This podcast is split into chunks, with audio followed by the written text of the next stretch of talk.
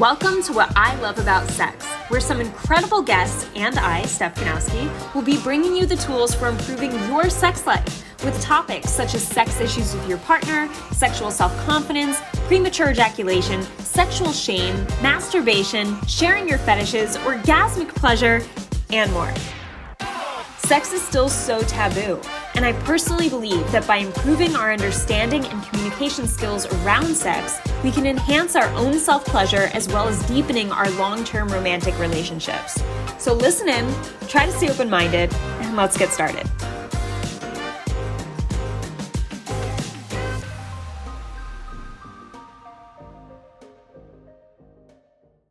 Hey guys, welcome back to another episode on the What I Love About Sex podcast. So, today we're talking about a book I'm reading by John Gottman. It's called The Seven Principles for Making Marriage Work. I keep forgetting the title. Okay. So, this book so far is incredible. If you want to buy it, go to the description uh, of this podcast. I will link it so that you have the link right there. I'll put my affiliate link, and you got to read this book. You got to read this book if you're single and don't yet have a partner. You got to read this book if you have a partner and you're doing great with your partner. You have to read this book if you're uncertain, if you're failing with your partner. Whatever situation you're in, this book will help you understand relationships in a very emotionally intelligent way. There's he really breaks down the most important things that lead to a destruction of a relationship and also the most important things um, the seven principles that actually allow you to have a thriving very healthy satisfying relationship and this is what leads to you having a a phenomenal sex life like a sex life you really want it has to come from these principles. So I'm not going to dive into all the principles today. You can read the book if you want to do that, but I'm I'm going to talk to you about the first principle and how it can help you save your relationship if you feel like it's failing, and also how it can help you just improve your relationship even more.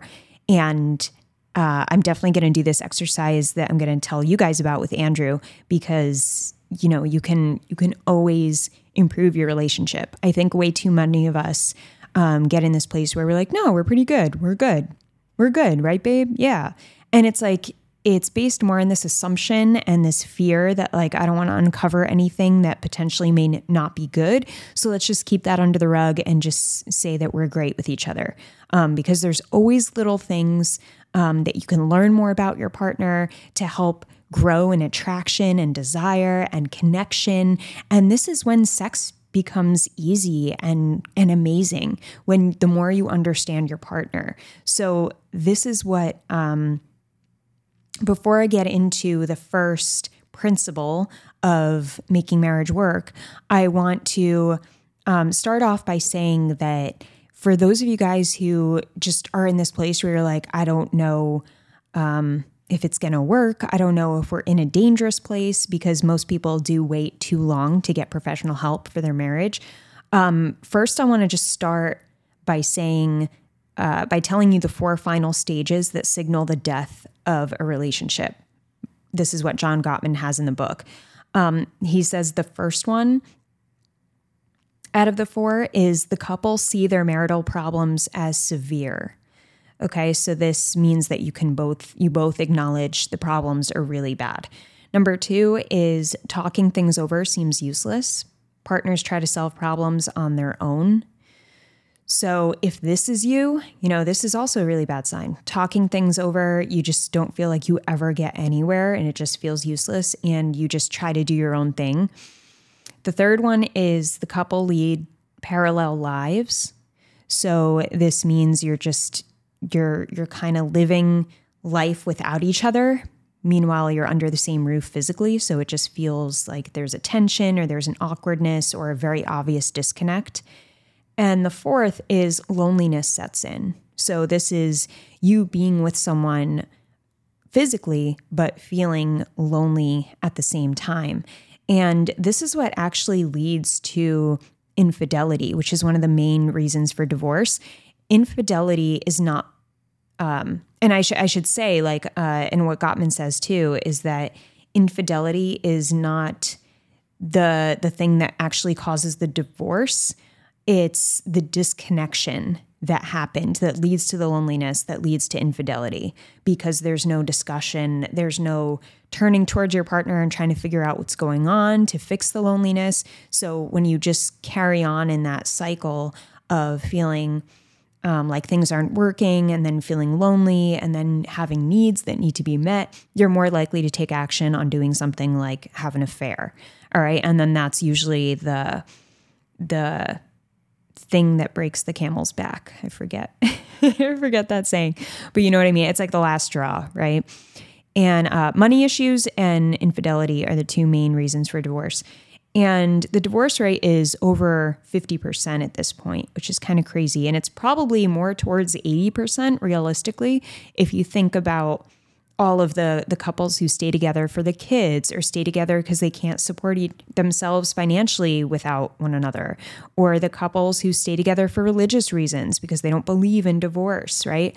The couples who uh, maybe there's a person within the partnership that is afraid to leave because there's abuse within the relationship right? So there's all these other um, reasons as to why people stay together when they're when they're severely unhappy that we're not even counting as official divorce right? So it's kind of crazy that so many marriages are failing in this way. And i think it is because most people don't understand what's in this book and we're not taking action on it. And you're jumping into marriage so quickly like it's nothing and not realizing that the honeymoon phase will eventually leave. It will dissolve just as it does with everyone. Um, doesn't mean you can't feel fire and passion in your relationship at different times, but it's not going to feel the same as when you initially had that spark of connection, whatever you want to call it. So it's important to understand all right, there's going to be roadblocks, there's going to be challenges, and we have to be open to handling these challenges together. And friendship is really the base of that. Um, because if you don't have a a deep friendship, then you don't have a deep trust. And um, and if you don't have a deep trust, you can't communicate in around the things that require uh, a very vulnerable or specific or um, you know important communication. So, uh, all right. So getting into the book, um, I wanted to to quote a few other things before diving into the first principle because Gottman says, you know, it's not over till it's over. So for those of you who feel like you're giving up, I want you to at least take this first principle and have an understanding that and, and read the book if you need to, but have an understanding that there are things you most likely did not try yet. And if you can try these things, you can save your marriage, just as uh, Gottman clients have saved their marriage when they thought it was done. Um, something else he says is after tracking the lives of happily married couples for as long as 20 years, I now know that the key to reviving or divorce proofing a relationship is not simply how you handle your disagreements, but how you engage with each other when you're not fighting.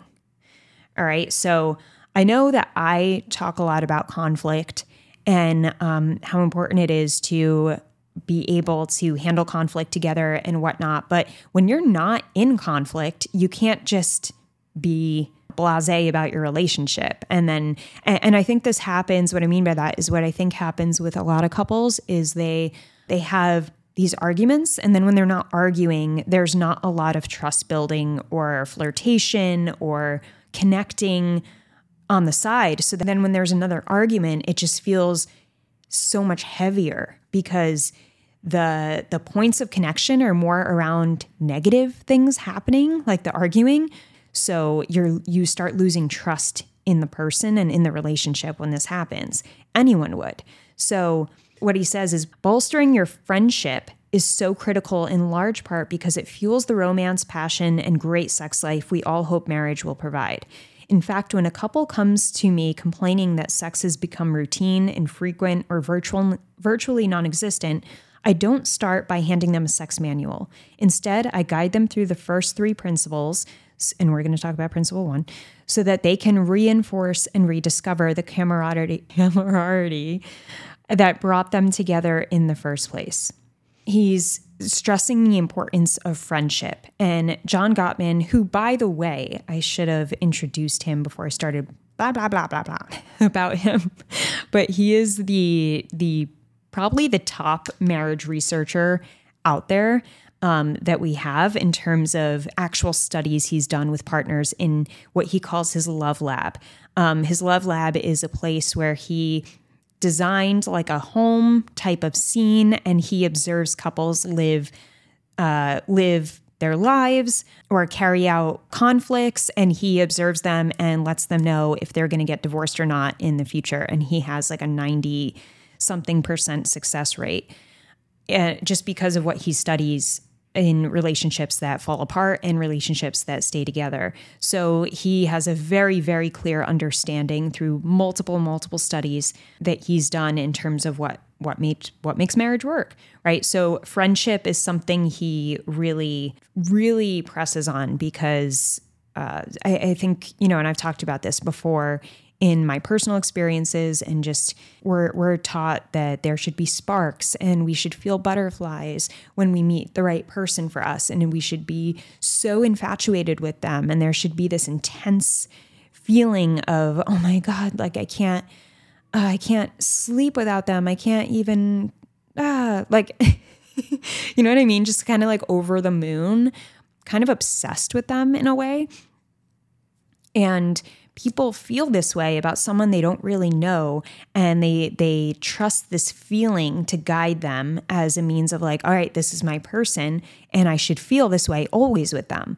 And that's totally incorrect because um, there are a lot of reasons you could be feeling those butterflies. I would say most of them are not reasons of um, that back up security like an actual secure feeling and Andrew actually has a really good way of explaining this. I really have to get him on the podcast for the next episode so he can explain his idea of the butterflies and the ups and downs um, that people get so attached to when it comes to finding their initial partner.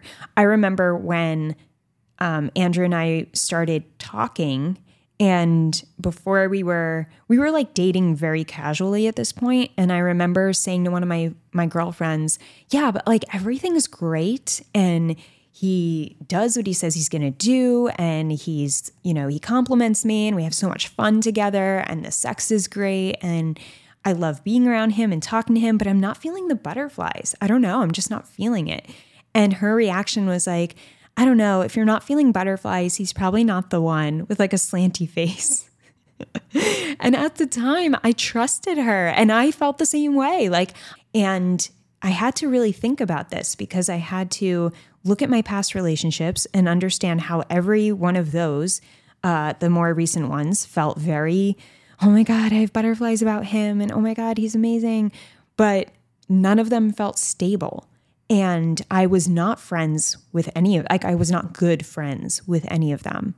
And there were always uncertainties in how they felt about me in certain ways and I never felt like I was comfortable enough to address any topic with them.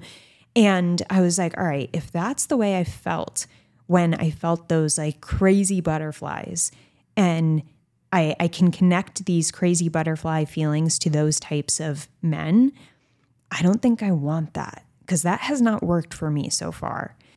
You know, I realized I just wasn't used to a stable relationship. I really didn't know what that actually felt like. And it wasn't until Andrew came in the picture where he specifically said to me, like, I'm not going to date you exclusively or seriously until we're best friends.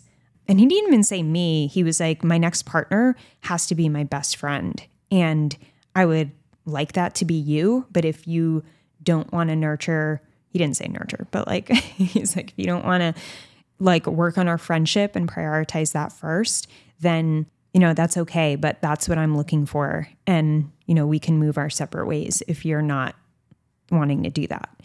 And that was one of the biggest wake up calls for me because it showed how much it made me curious like why is he so obsessed with friendship like i don't get it shouldn't it be about like romance and like you know you're my partner. I don't want to be like friends with you. I want to be your your sexual partner.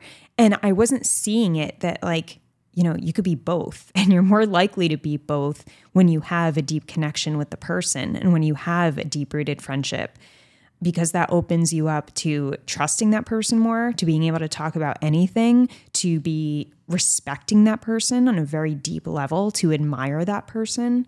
And that's that's the the base that can't be shaken and can't be broken.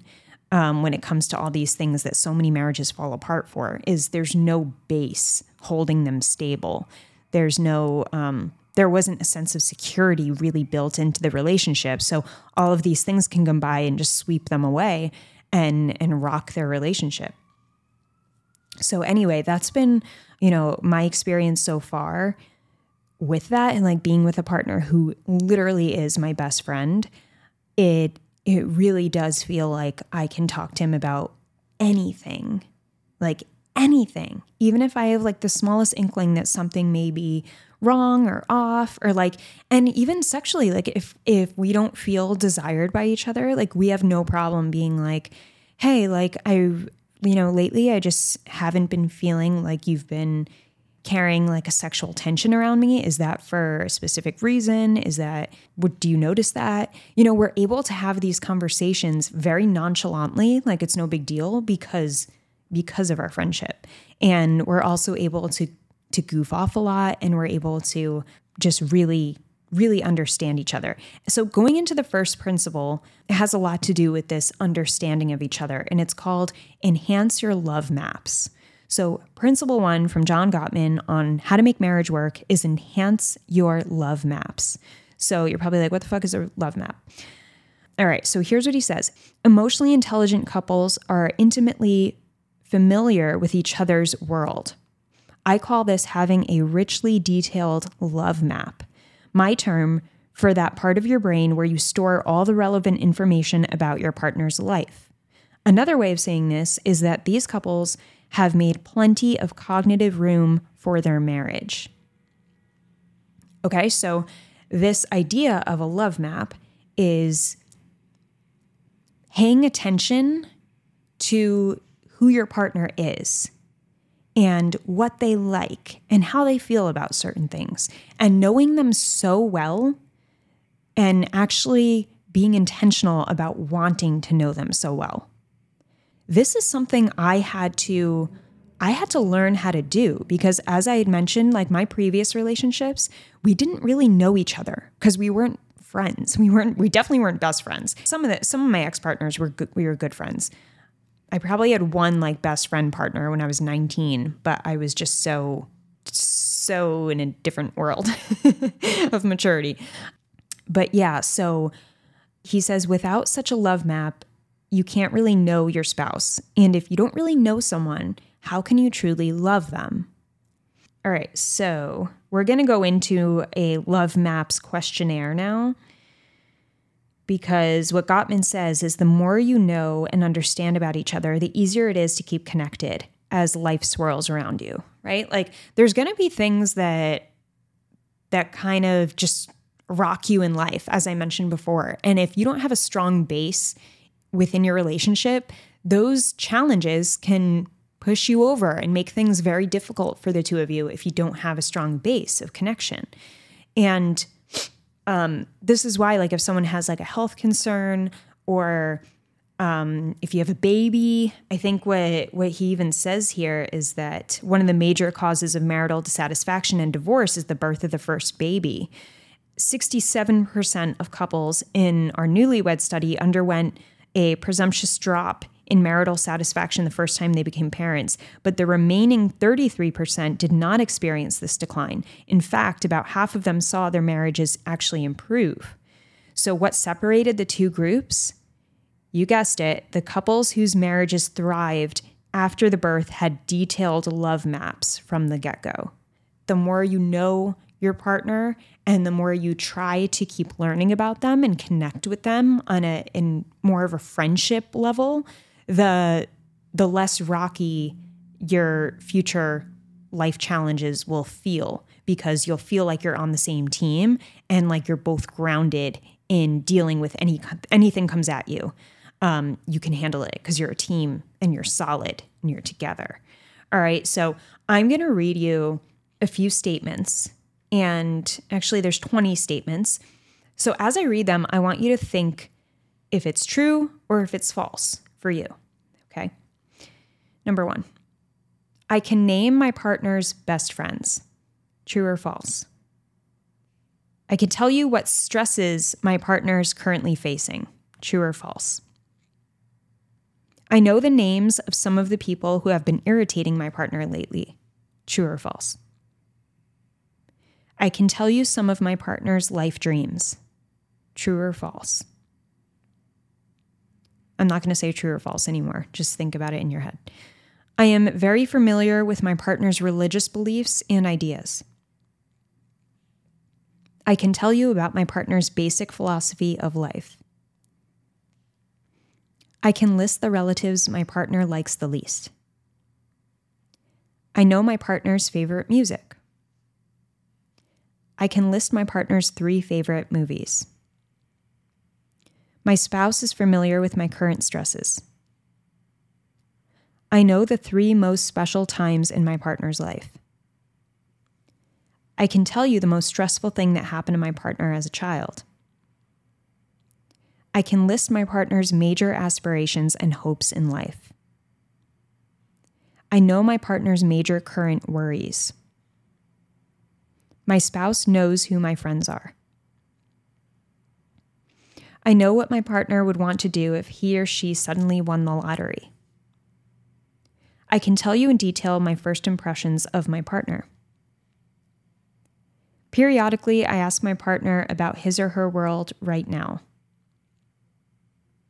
I feel that my partner knows me pretty well. My spouse is familiar with my hopes and admirations. Okay, so that was 20. And what you want to do if you read this back or listen to this back is give yourself one point for each true answer. If you get a 10 or higher, it means this is an area of strength for your marriage. You have a fairly detailed map of your spouse's everyday life, hopes, fears, and dreams. You know what makes your spouse tick. Now, if you scored below a 10, meaning you got less than 10, less than 10 were true, your marriage could stand some improvements in this area. Perhaps you never had the time or tools to really get to know each other, or perhaps your love maps have become outdated as your lives have changed over the years. In either case, by taking the time to learn more about your spouse now, you'll find your relationship becomes stronger. This is important to keep in mind too that you and your partner will change as time goes on, right? Like you will, you may know, you may think you have the answers to some of those questions, but I want you to think about all right, how recent was that? Like, were those her three favorite movies when we got married 20 years ago? Or are they her three favorite movies now? And you got to be honest with yourself there because I know there's a lot of you who may be thinking, oh, yeah, I know all this, but do you really? Like, do you really? Is it updated, that information in your head? Um, because this is a really good, this will give you a really good understanding of whether or not you really understand your partner and how connected you actually are with your partner right now on a deep rooted friendship level. Because if you look back, these questions or these statements are things that your your best friend would probably know about you, right? So this as Gottman said, you can't just take a sex manual and read it and dive into the sex part of your life if your friendship and your connection on a basic level is not there it just will not make sense. This is why a lot of women feel sexually used because, and the guys don't understand it. And it's because, for the most part, women don't feel connected. Your woman doesn't feel connected to you. So if there's no friendship connection and you're hyper sexual trying to make sex happen, she's going to feel like you're not really doing this because you want to be with me. You're doing this because you want to jerk off in me or using me, my body. You you got to be honest with whether or not that that deep connection is is truly there right now. Because there are things you know you could use the love maps to to enhance it to improve it. And if you don't know the if most of these statements were false then you have some great questions to ask your partner i mean the the next exercise that he gives for the love maps is is 60 different questions that you can ask each other and this could be like a fun game you do together, just asking each other questions so that you get to know each other on a current level and you have a better understanding. And you're really gonna feel better. Like, I can't see either of you feeling worse about each other by asking these types of questions. You know, it's basically like, hey, let me get to know you again. Hey, let's go back to when we first met and we were learning about each other. We forget that that's the most exciting part of the like that's part of the excitement of the honeymoon phase is the novelty is the newness of like oh my god i don't know so much about this person. This is so exciting. There's so much to learn. And then we assume that we know them inside and out years later but we forget that we also change right? So there is a certain amount of stability. Like you you know their values you know them as a person overall because that's why you fell in love with them.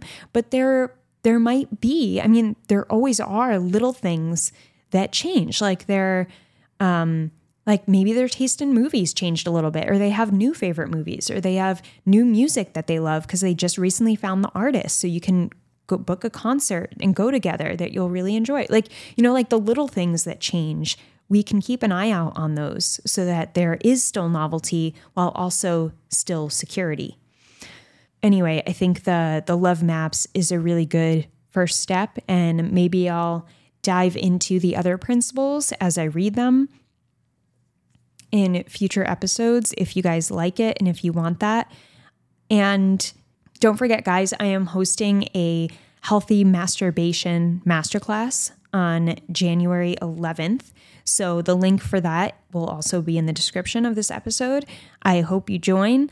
I will be talking about what it looks like for you to have a healthy masturbation routine that feels really good for you so that there's no shame in your masturbation, um, so that you're doing it in a way that will actually help your sex life with your partner and with yourself instead of hurt it. Because believe it or not, a lot of you guys are masturbating in a way that's that's actually disconnecting you from your partner um, emotionally and also making sex more difficult physically.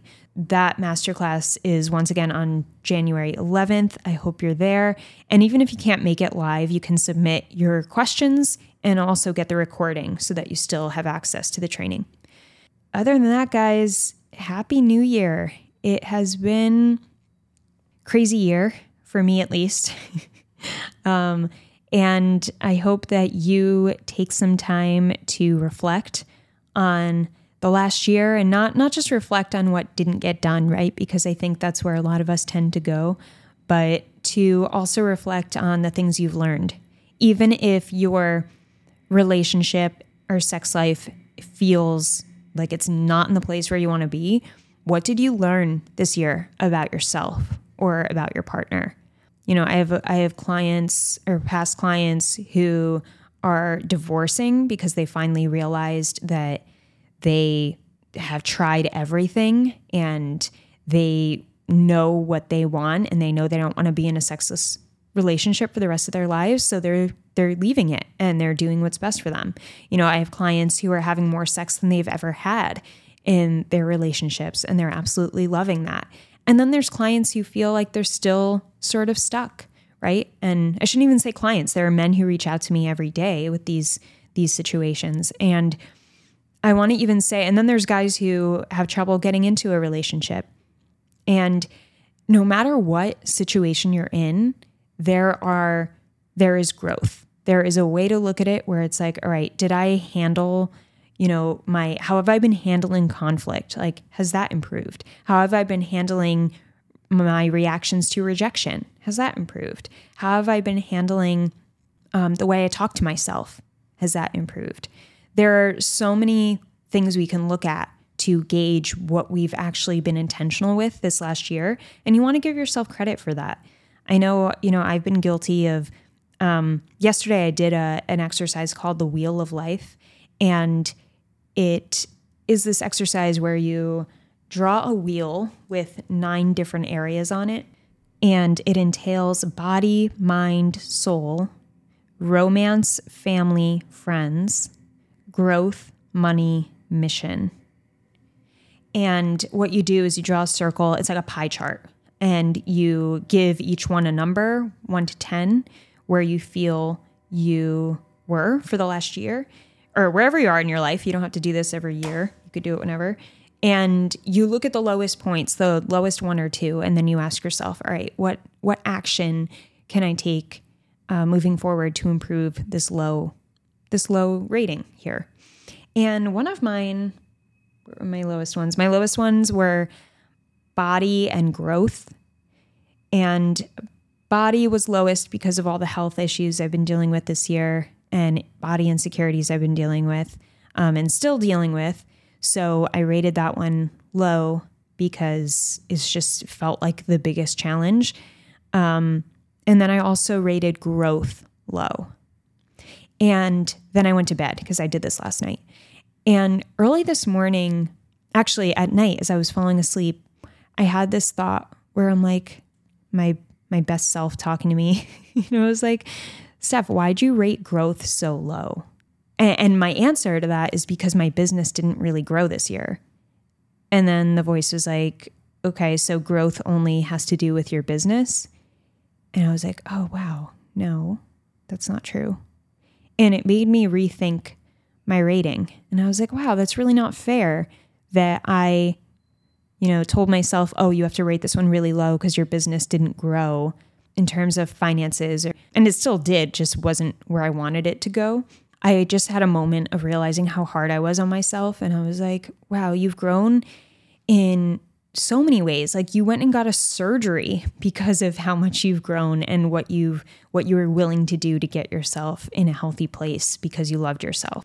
I got a ton of dental work done um, that I've been avoiding for years that I was afraid to go get done. Like there, I've really worked on my relationship a lot. And I, I learned a lot from Andrew and about myself this year. And I, I still managed to grow my business financially. I've been growing my mindset in handling these major issues I've been facing with my body and my health. There actually has been a shit ton of growth this year. And that was such an, an eye opener um, a literal eye opener. I couldn't sleep for a little bit because I was like, oh my God, I have to go and change my rating. but it was nice to have that reflection and feel like I could give myself credit in so many ways that I've grown instead of feeling like, oh, you didn't get where you wanted to be, so shame on you, or this is bad. And um, at least that's how I was uh, talking to myself when I did the rating. So, anyway, it, it, just i wanted to share that with you because i'm sure there's a lot of you who are just focused on oh well i still have this problem. And it's like okay like we all still face problems and sometimes it does take over a year to get out of a problem but we have to give ourselves credit for the little things we're doing that move us at least a little bit along the way of progress and towards where we want to be. Because if you're not crediting yourself for that you're keeping yourself stuck in this loop of talking down to yourself, of feeling guilty or bad or shameful when you don't have to. And that's actually hurting your progress a lot. Just remember to acknowledge yourself this year for the ways that you've grown, even in the slightest. And I'm sure you'll be able to find some and then you'll you'll feel better. You will. So that's it, guys. I wish you a beautiful, happy new year. Um, I really appreciate you listening, listening in, and I hope this is helping you in your life and your relationships. Have an amazing morning, evening, or night, wherever you are in the world, and I'll talk to you soon. I hope this episode helped you. If it did, I would love for you to leave me an iTunes review. It would mean the world to me.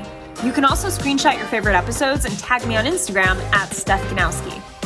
And before I go, remember, your sex life is as good as you make it out to be. Until next time.